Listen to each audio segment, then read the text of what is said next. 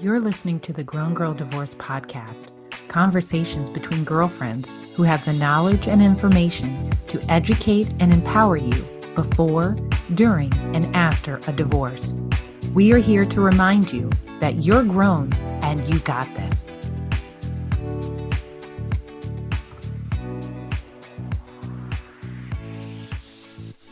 Thank you for listening to the Grown Girl Divorce Podcast. I'm your host, Kimberly Cook. Let's talk about mediation basics. I mean, 101, everything that you should know when considering mediation as an option for your process. If you've listened to episodes before, you know that when I reference process, I don't just mean the active divorce. I mean before we filed for divorce, the active divorce, and then post divorce.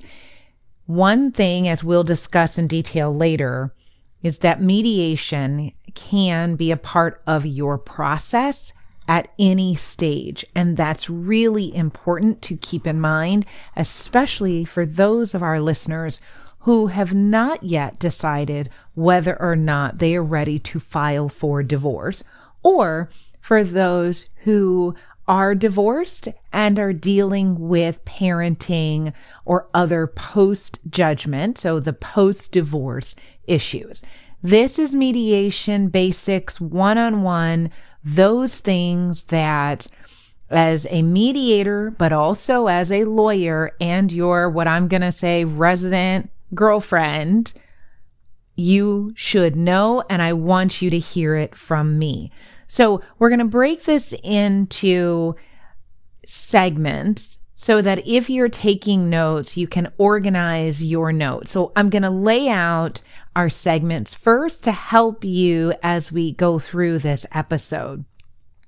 So, first, we're going to start out just with understanding divorce mediation. So, our first segment will be about understanding divorce mediation. Then we'll talk about the mediation process. Our third segment will be common concerns and misconceptions. And then we'll end it with what I'll call real life experiences and just some touch points on things that I have seen both as an attorney as well as then a mediator as we round out um, today's episode. So, I hope you have a pen and a piece of paper or that you have some ability to take notes. If not, it's okay. You can always come back and listen to the episode. But I wanted to give you kind of the outline of the segments and discussion points so that as you go through, you know the overarching kind of theme that we're dealing with. So, starting out with, you know, our general understanding divorce mediation and what it really is and what it means. Mediation is a problem solving process. And it's really important to understand that it's a problem solving process because unlike litigation, litigation being the traditional process by which you go before a court and you put forth your position with supporting information and evidence. The other person puts forth their position with information and evidence. And then ultimately, after hearing both sides, the court makes a decision. Mediation is not that. Mediation is about problem solving. And so in mediation, it allows for a dispute resolution, right? So we have a dispute, we have issues where we come together and we lay those issues on the table. And then through the process of problem solving, which we work through by brainstorming, by discussion, by reality testing, all of these great things that we do as a part of the process to then ultimately resolve the problem. So when you're thinking about mediation, I want you to think about problem solving. You will hear that phrase several times throughout this episode because I really want you to understand it's about solving problems. It is not about positions. Positions is what we do in litigation. I take a position, I bring forth evidence and support my position, and then I'm asking the decision maker, the judge, to make the decision. Mediation, we're bringing forth and identifying the problems, and the mediator, who is not the judge, this person is a neutral person, helps us problem solve the issues before us. It's really important to understand so that when you think about engaging and involving in mediation, you know we are entering into a problem solving process. I want to highlight the collaborative nature of mediation and the voluntary nature of mediation. Mediation is voluntary. Now, of course, there are exceptions. If you have a court order that says you are required to participate in mediation, well, of course, then that's not voluntary. You have to participate in the process. Nobody send me an email saying, you said it was voluntary and then I got in trouble. No, ma'am. If you have a court order, you are required to participate in the process. But generally speaking, Mediation is voluntary. And so when you're thinking about engaging in the mediation process, keep in mind that the other party, the other participant has to agree to be a part of the voluntary process. One of the things when I'm working with potential new clients, I say to everybody is, you're not required to be here. You are here because you choose to be here. And here's the thing. I know that the two of you can make agreements because you agreed to the mediation process. Whether or not you choose to make agreements going forward is another thing. But the fact that mediation is voluntary tells me that you can agree to participate in a process. As it relates to the collaborative nature of the process, this is about collaboration and collaboration takes hard work. You're not going to get everything that you want and neither is the other person. And the reason for that is because in problem solving, a part of that is compromise, but we are working together. We are collaborating. We are brainstorming to reach a resolution that works for everybody. It is hard work. There is this misconception, and I know I jumped a little bit ahead to the section on myths and misconceptions, but I just cannot move past the misconception and the myth that mediation is kumbaya and it's easy and it's touchy feely. It's not. It's hard work even in amicable divorces. It is hard work to compromise and to problem solve and to put yourself in the other person's seat. It takes real maturity and collaboration. But when it is done and done well, it is amazing and you will be very proud of yourself for sticking through it. So it's important to understand that mediation is a problem solving process that allows you to collaboratively and cooperatively work together to resolve problems. I want to frame out why one would agree to mediation instead of litigating. And I want to th- talk about the three C's as I see them in terms of mediation. And that's control, cost effective, and collaboration. I'm going to start with the collaboration because we were just talking about collaboration. It's the idea of coming together, collaborating, brainstorming, working together. When we think about co-parenting, it's important to remember that you are connected with this individual well past the age of 18. And so now is the opportunity to try to find your rhythm, find a system, find a way to communicate, collaborate, and work together for the benefit of your children. Mediation allows you the opportunity to really start exercising that muscle.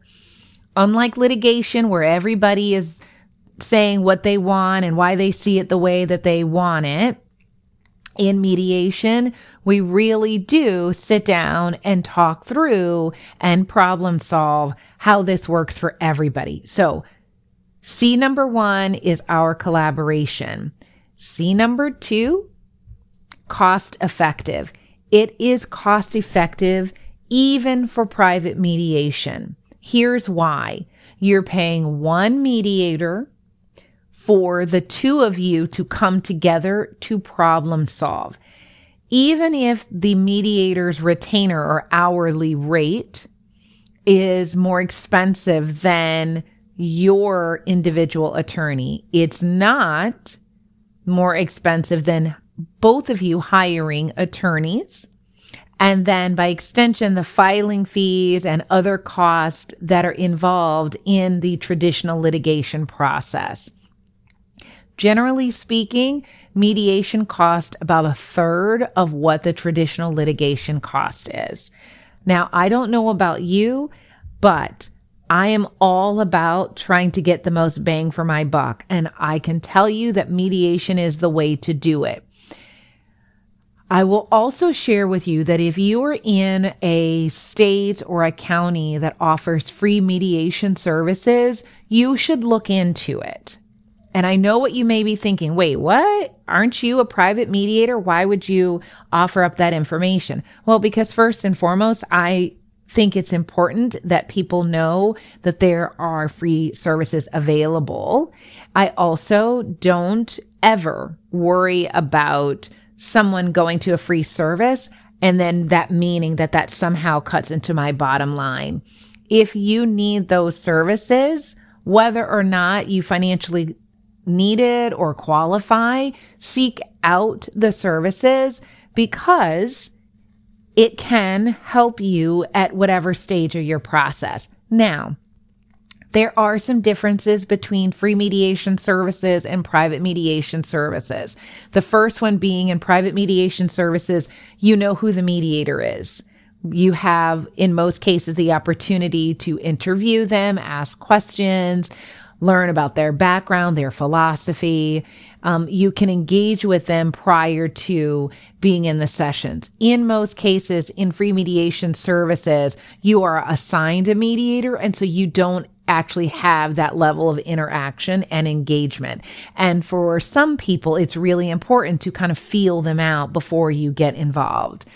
Second thing is in some counties or states, depending on um, what your state laws require, you may not otherwise be entitled to or qualify for free mediation services. And so I don't want you to think that it is available to everybody because depending on where you live, it may not be. But here's the thing it's worth checking out because if you can get free mediation services, to address your issues, then certainly take advantage of it if free mediation doesn't work for you, you can always find a private mediator and then move in that direction. But I wanted to put it out there that it is important when we think about the idea of it being cost effective that going through mediations, whether it's private or free, is going to generally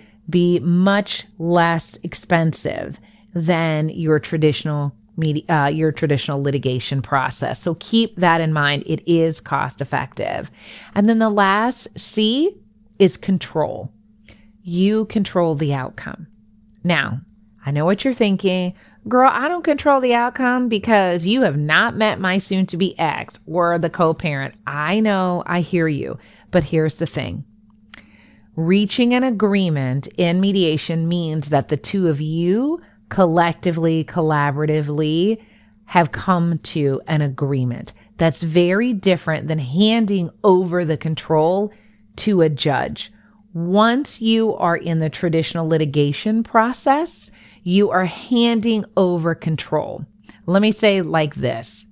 If you want any say in where your kids are going day to day or who they're around, I suggest you really try mediation because the minute you turn over your parenting issues or your money concerns and questions to a judge, that train has left the station and it ain't coming back. So you really should consider at a minimum mediation if you want any kind of say and control over the outcome. Those are going to be my three C's benefits of mediation, collaboration, cost effective, and control.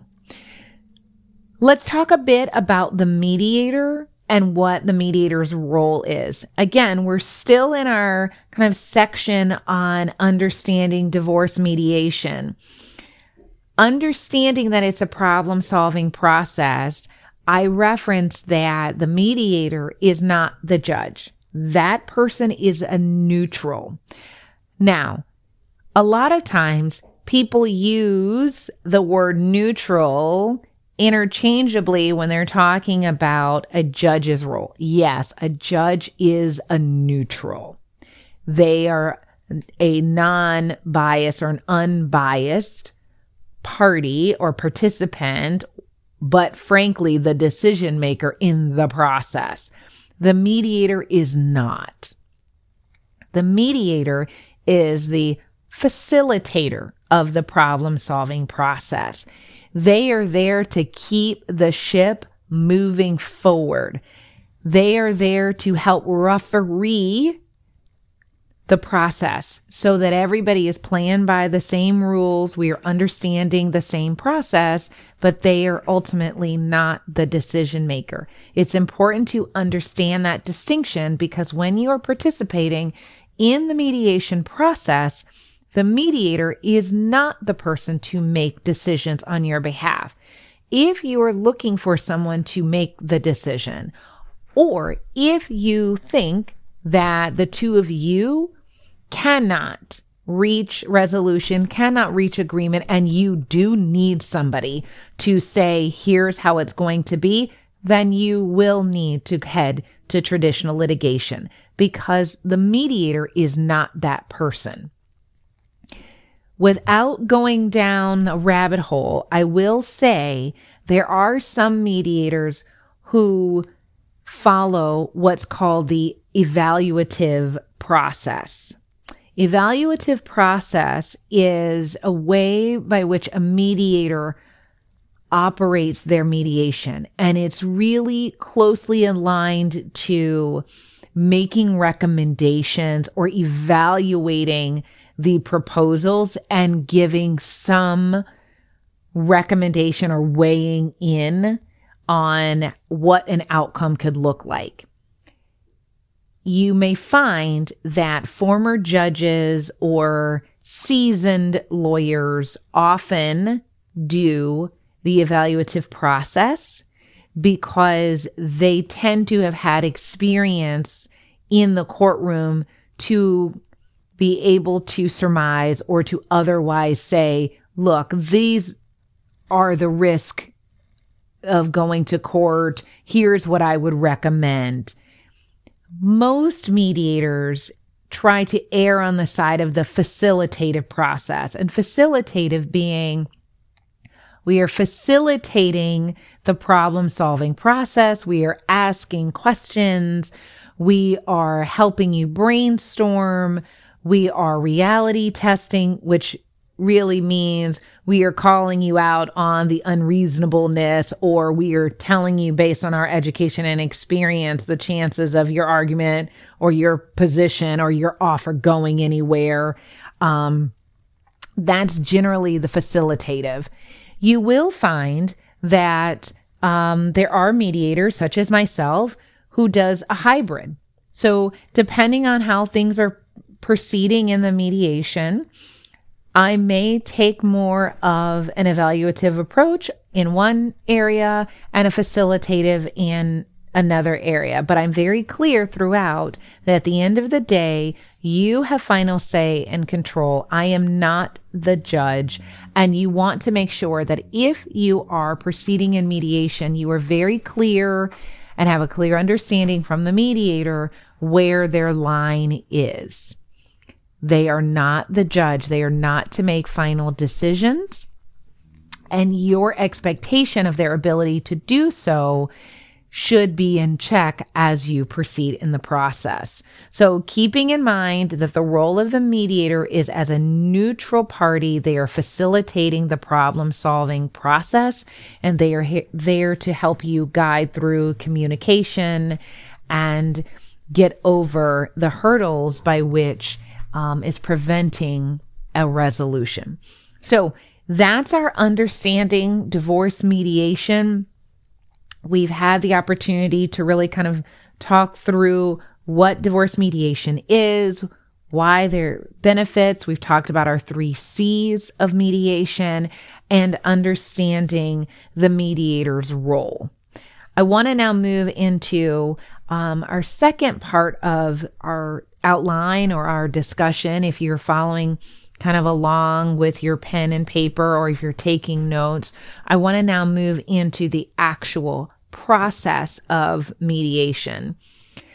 I get a lot of questions um, from participants who are interested in the process about how things get started and what is my process or what this looks like because most people don't have experience in mediation because why would they? Right? It's the same with going through a divorce. Most people don't know what it's like to go through a divorce because they've never been through a divorce. And so I do want to take some time to kind of talk through the here's what the process really is. But before we get there, how do you even find a mediator? How do you initiate that process? Right? So before we even jump through the process, how do you find somebody? A few ways. One, if you are connected with a lawyer or if you're interviewing lawyers, one of the things that I think is really important to ask um, a lawyer is do you participate in mediation? And if so, you know, who do you recommend as mediators? What is your experience with um, mediation? Do you um, know of anybody who you would recommend?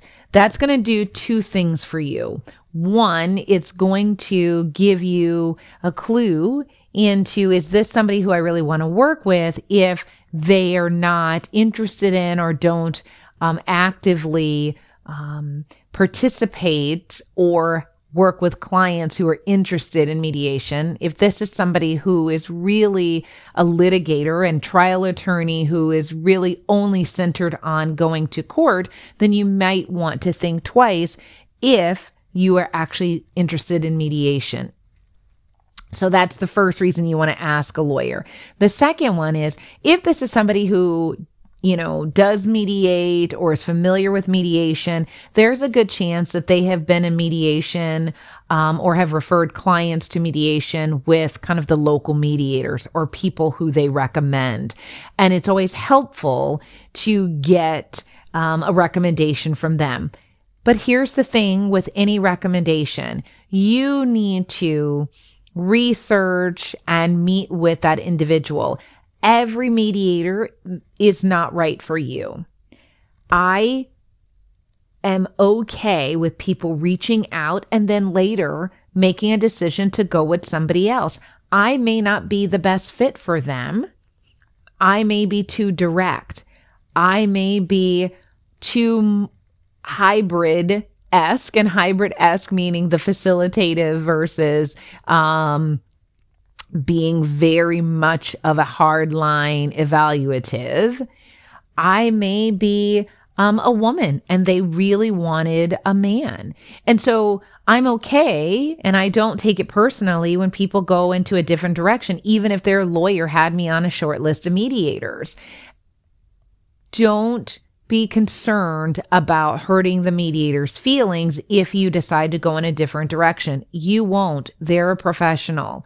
So here's the thing interview them, find somebody that's a good fit for you.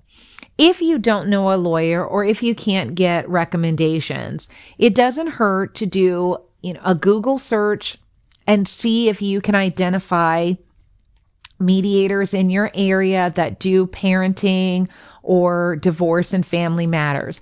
Mediation has really kind of taken off, especially since COVID, in terms of online mediation services for divorce and family matters. So it's a good chance that you should be able to find somebody who can assist you um, based on your needs. And then the third way to find somebody is to um, reach out to your local county clerk's office or go on the county website. Your county may have a list of what we call kind of court certified mediators. Uh, some counties have them, other counties do not, but that's another good place to start, especially if you live in a state where mediation is mandatory um, or is uh, strongly recommended. There is a good chance that the court keeps both a um, certified mediator list or their recommended mediators list or approved mediators list, as well as then say the state offered or sponsored mediation services. So those would be the three ways connecting with a lawyer for a referral your own individual kind of research and then checking with your uh, county clerk or your state um, information. If you don't even have um, that or a baseline of that information, go to the Grown Girl Divorce website. We do have state resources, and so that can kickstart uh, your research and process. So now that we have figured out how we can even find somebody, let's move into initiating mediation. So, initiating the process is really as simple as reaching out to a private mediator, whether that's through their website contact information or uh, via email um, or giving their office a call. Most mediators have a consultation, uh, whether it's complimentary or it is at a cost. It depends on um, the mediator. But generally speaking, think of it as the same way when you're interviewing lawyers that you want to know what their process is, how long they've been, you know, uh, mediating, what areas. Um, do they mediate? Some mediators will only do kind of the parenting matters, whereas others do both parenting and finances. Are they in person? Are they virtual only? And so you want to have and be familiar with kind of um, questions um, as you prepare to interview these individuals. Again, I started out this podcast episode by saying this is a voluntary process. So I recommend if you can that both you and your ex or your co parent come together for the consultation so that everybody hears the same information in real time from the mediator. Now, if you're not in a situation where the two of you, based on scheduling or your own comfort level, can meet with the mediator together, there's nothing wrong with scheduling two different um, appointments for a consultation, assuming that the mediator is okay with that. Most consultations are about 15 to 30 minutes. And the reason for that is because generally you're not getting into all of the facts.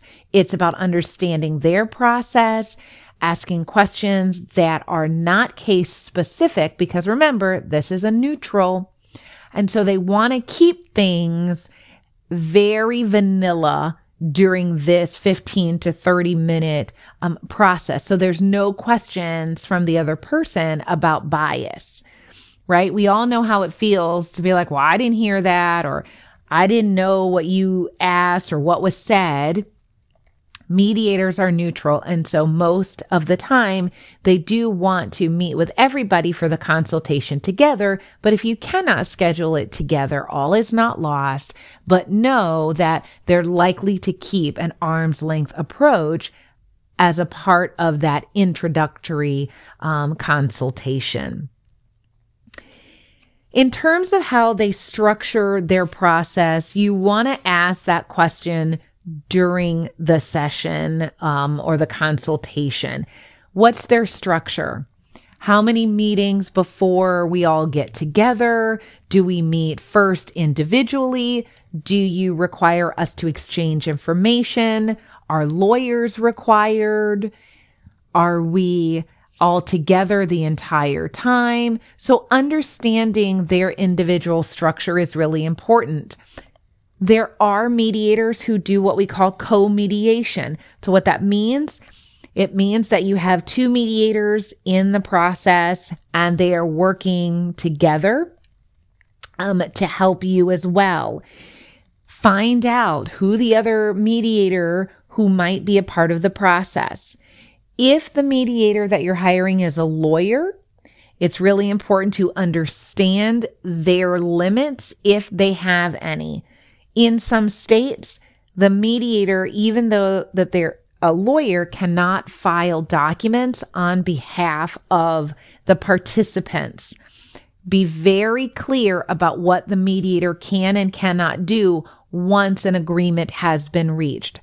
I don't want you to assume that I've hired the mediator and they're going to take care of the entire divorce from soup to nuts. Nope. Don't make that assumption. Get very, very, very clear on what their limitations are. If they're a lawyer, what are the expectations and their requirements and responsibilities as a part of this process. Get very clear on that. If you have questions about their session structure after you've met with them, go back.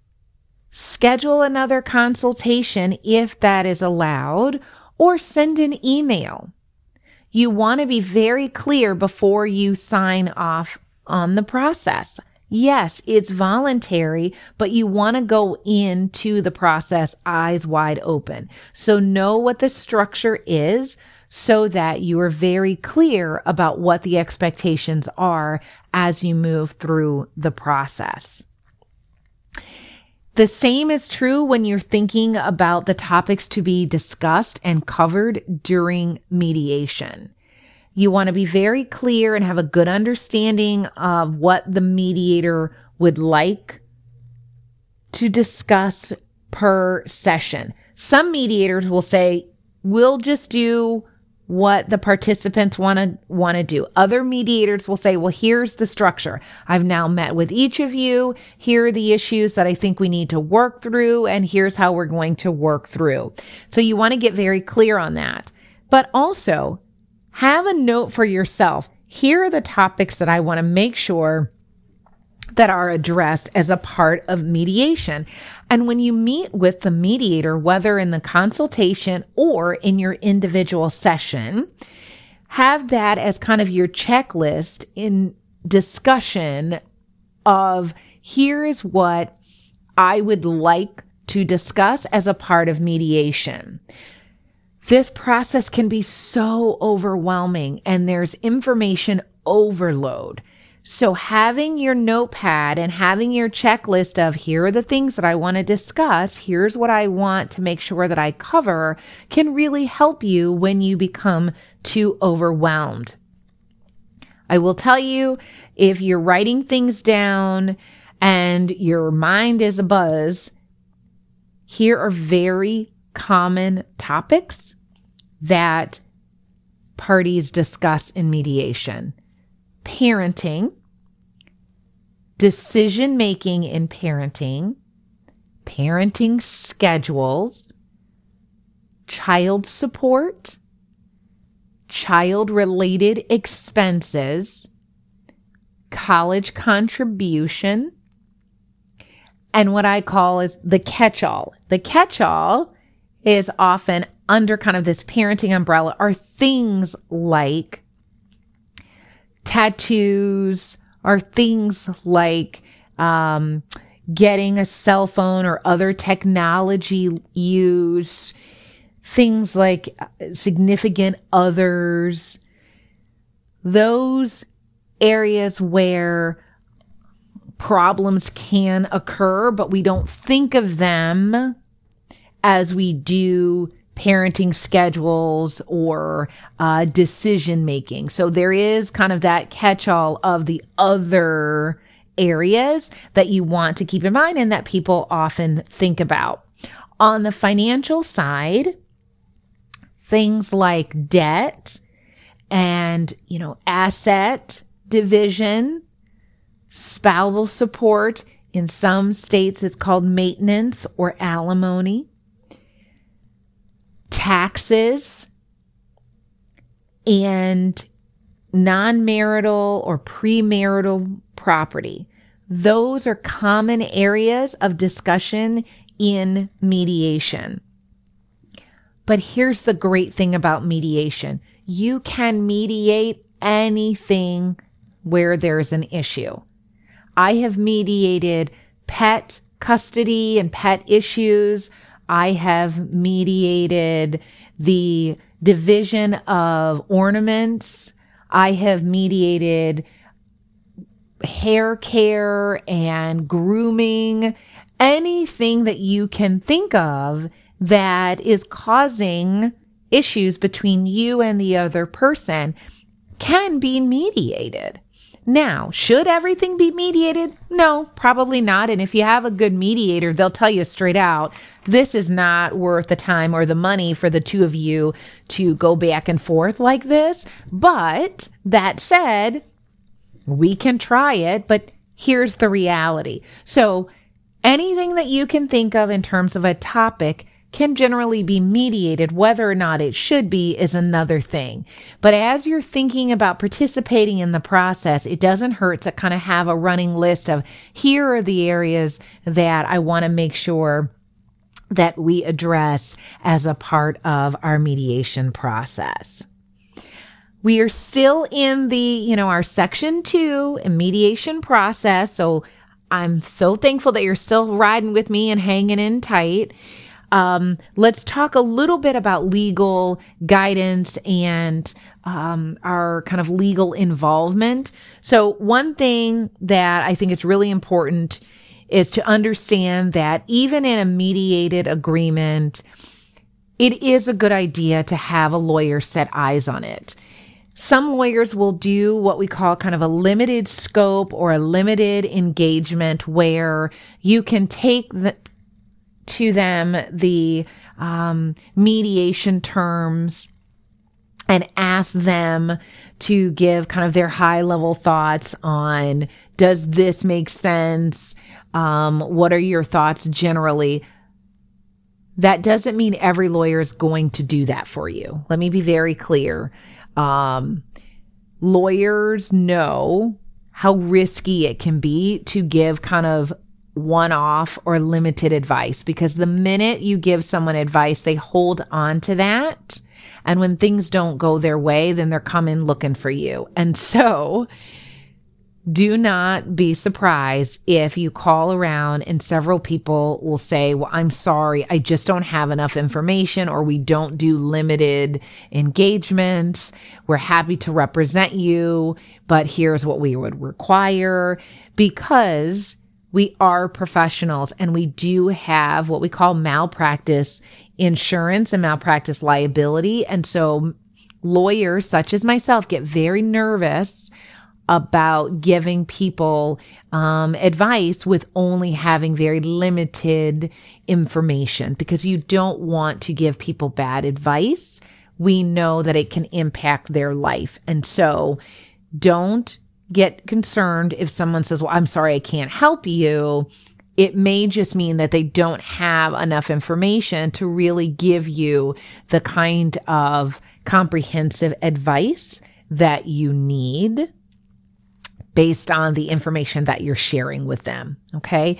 Um, the other thing is working with a lawyer can provide valuable insights. And I'm not just saying this as someone who has spent a career doing um, the exact kind of thing that we're talking about, which is really weighing in on your pros and cons and really trying to keep you out of court long term.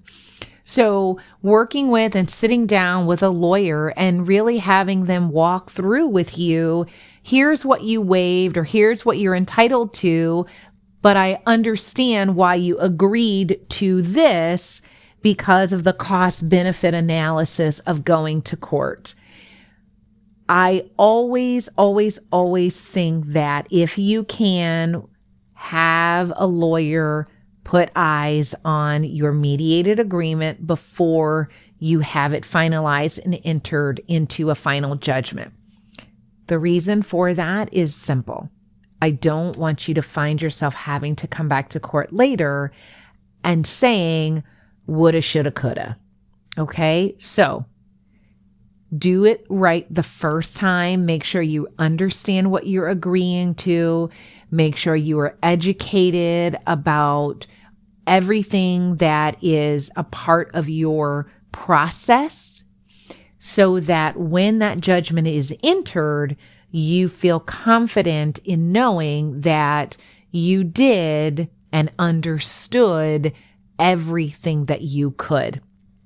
Now, that doesn't mean that there aren't times where you're like, I am 98% sure. 98% is better than being only 50% sure or 60% sure. You want to be soundly comfortable with the decisions and the agreements that you made. Nothing will ever have you 100% because nothing is ever perfect. But the closer you can get to feeling good about the decisions that you made based on the information that you exchanged and were provided during the mediation process, the better off you are long term. Okay. So that's our mediation process. We're moving right along. We've tackled understanding divorce mediation. We've moved through an understanding of the process. So let's walk right into, you know, our concerns and our misconceptions. Okay. So, um, there are a couple of episodes, our podcast episodes that are the Q and A episodes. And there are two episodes in particular that deal with parenting questions. Um, and if you haven't already, I really recommend that you go and you check those out. And the reason for that is because as we go into addressing concerns and mediation, some of the very questions that are asked and then answered in those episodes are some of the common concerns that individuals also have about mediation. The first being, you know, can I trust that um, my soon to be ex or the co parent is being honest about things in the mediated process? Here's the thing I say to everybody we are all adults here. And I am holding everybody here to the level of expectation that I hold anybody else who is an adult. And so when the issues of trust and disclosure come into play, I am very clear about the importance of being trustworthy throughout the process. Understand that if you are really concerned about the information that is being shared or that the co parent or your soon to be ex is telling you one thing, but telling the mediator something else. This may be the opportunity for you to request attorney assisted mediation. Attorney assisted mediation is the process by which both you and the other person have attorneys who are active and participate in the actual session. Generally, that mitigates any concerns about trust and trustworthiness because now there's an added level of uh, protection. There's other sets of eyes. And arguably, if something doesn't kind of pass the lawyer smell test, then lawyers are likely to move the case into traditional litigation. So, concern about trust and trustworthiness that can be addressed by changing the format of the process to attorney assisted mediation. But if you're saying to yourself, girl, I can't afford to hire a lawyer and a mediator, then write down what your concerns are in terms of the trust factor. What are you concerned about? Why is it a concern? And what is the ask of the mediator? So when you're in a consultation or in your individual session, you can discuss that with them directly and get their response on how they can help bridge that trust gap.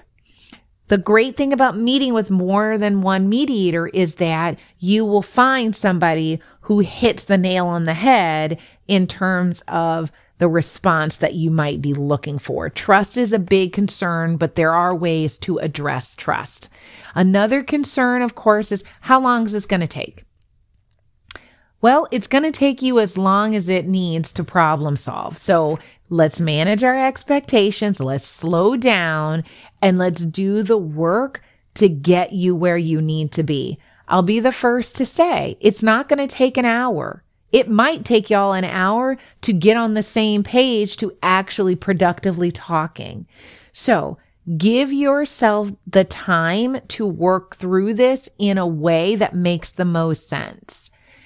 It's cost effective, which means that even if it takes you several sessions to get this thing done, I can promise you that going to court is not likely to be faster and certainly not going to be cheaper.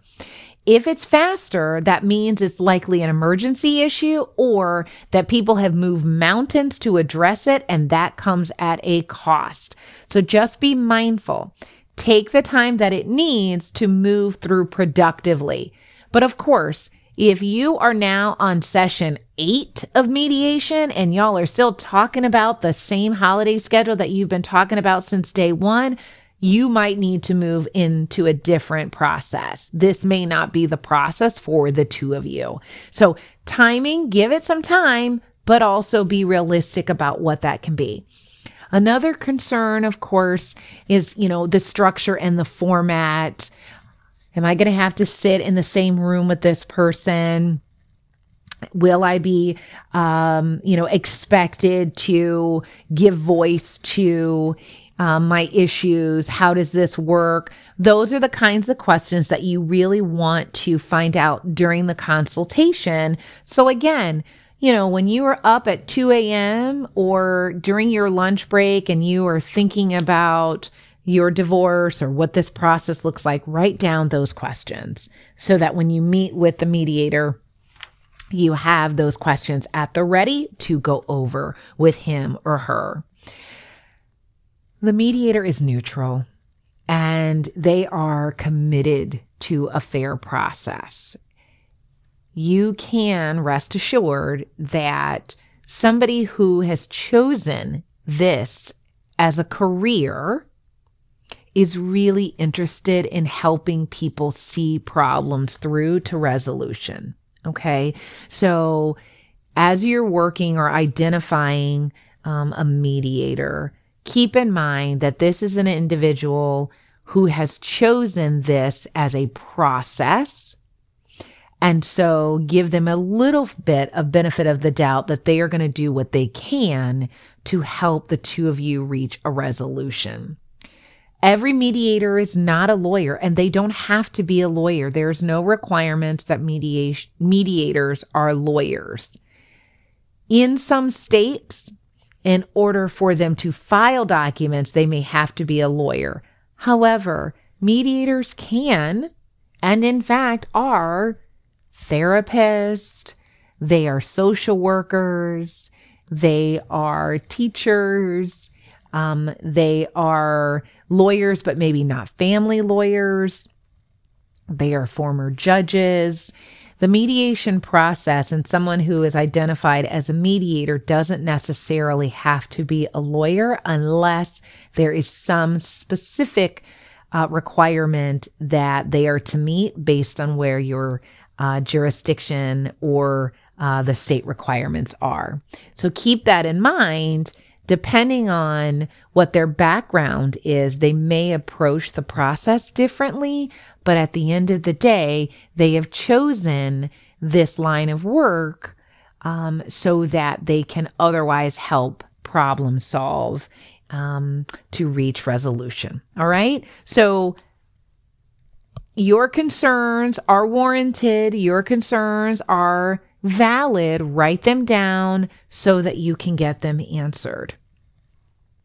I told y'all earlier about my misconceptions and how, you know, there are some things that I just cannot deal with in terms of myths and misconceptions. I already said this idea that in mediation it's all kumbaya and everybody's just, you know, all in love and being nice. That is not what happens.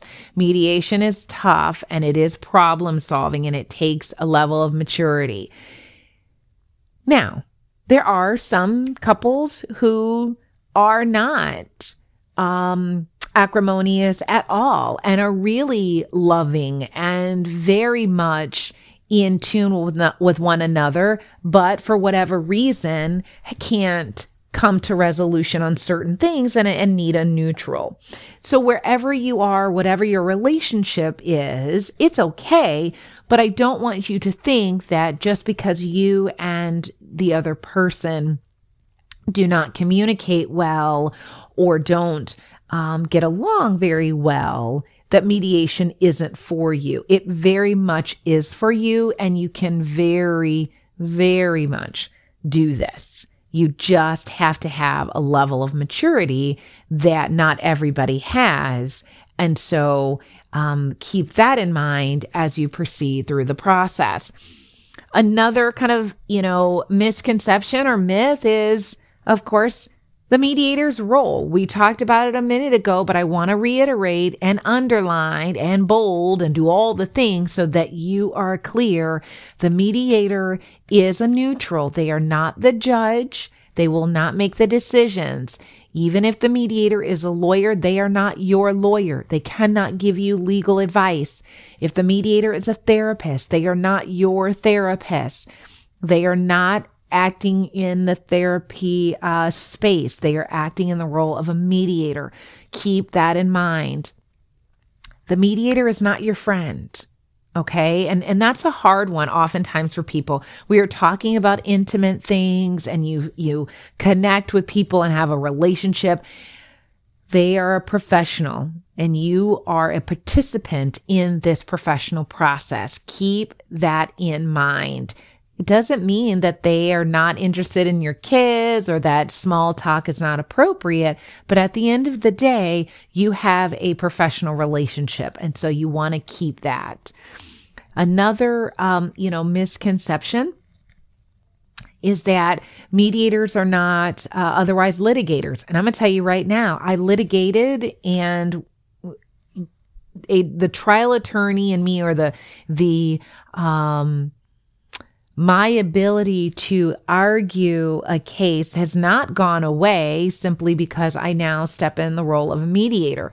What I am able to do though is to think about all of the different sides that one would otherwise argue in court as we problem solve. And so there's a benefit to that. But I say that because oftentimes, again, um, individuals think, oh, because the mediator is a mediator, that they will otherwise uh, not know how to analyze or to um, put together a position statement or to pull out the argument um, issues. When in most cases mediators come from a background in traditional litigation. So don't let the niceties fool you. Um, you know, most mediators are pretty tough litigators. Last piece of this, and I want to round out our concerns and misconceptions are, you know, the challenges. There are challenges in mediation. It is not a perfect process. Sometimes individuals are not ready to participate in mediation. And by ready, meaning you're not organized, you haven't done any of kind of the preparation, you don't know what you're asking for, you don't know what topics to discuss. You're coming with this expectation that the mediator is going to make the decisions. Don't do that. Don't do that to yourself. Don't do that to the mediator. You want to come prepared. You want to be armed with information You want to come ready to problem solve. That can be a challenge. But I also want to make sure that I emphasize the importance of being patient and committing to the process. One challenge that I see often in mediation is that people have decided that the process isn't going to work two minutes in. Give this a chance. It's hard but it can work, but you have to really give it a, a good chance. So commit to the process and trying to see it through, recognizing that it is problem solving. All right, great. As we round things out and, you know, close out our episode, I just want to touch on a couple of things. Um, I know that this can be done regardless of your situation and your circumstances. How do I know? Because I've seen it. I've seen very litigious, acrimonious, mean spirited couples work really hard to mediate their case. I've seen people start a trial, recognize that if the judge goes through with the trial, that they are going to be forever stuck with the judge's ultimate decision and they wanted to really take back some of the control. And I've seen people midway through say, let's go to mediation and see if we can figure this out. And they resolve it within days of, um, of trial. I've seen other families who mediation didn't work. They then went to court. They then came back to mediation. And so I stress that don't lose hope. Don't lose sight of where things can land. You can do this. You can get through it at any stage of the process. So if you are already divorced and you're dealing with some post divorce things, go and consider mediation before the two of you go back to court. If you are not yet divorced or have not even filed and you really would like to see what the two of you can kind of work through before the divorce, then give it a try. Give mediation a try. See things through. Talk through the issues with the mediator. And even if you've got 10 issues and you can resolve six and the other four you have a judge decide, you're better for it. Give this process a real try. I strongly believe that mediation is better for families. So if you are questioning whether or not this process is worth it, take it from someone who has been in the divorce and family space for a very long time to say that yes, it is. And this is your sign to give it a good try. I'm not going to say it's easy, but I'm definitely going to say it's worth it. And even if it doesn't work out in the end, you have committed to a process you can be proud of the fact that you really did try to see things through, but that in this situation, the two of you needed a decision to be made by somebody else. But it's worth it. It's worth it. It's worth it. And I know that you can do it. I really encourage you to consider mediation as a viable option for your financial and family matters. I really encourage you to commit to the process, to educate and empower yourself as a part of mediation. And certainly, if you still um, are not convinced, go to growngirldivorce.com, send an email. Let us know your questions and concerns, and we will do a future episode on uh, the questions and concerns, specifically as it relates to mediation, because I want to make sure that you have the information that you need to make the best decision for you and your family. As always, thank you for listening to the Grown Girl Divorce Podcast. I believe that sharing is caring, so please be sure to share this episode or any of our other episodes or our resources with others because, girl, you never know who may need the support. Thank you for listening to the Grown Girl Divorce Podcast. Remember, though you may be going through a difficult time, you're grown and you got this. Please be sure to tell your girlfriends about us. Follow us on Instagram at Grown Girl Divorce and subscribe to the podcast so that you don't miss out on any new conversations. The conversations on this podcast are for informational purposes only and are not intended to substitute working directly with a lawyer. These episodes are not to be used as a basis to support or defend any legal action, and transcripts or recordings of the podcast may not be used for any purpose without the direct written permission of the podcast owner.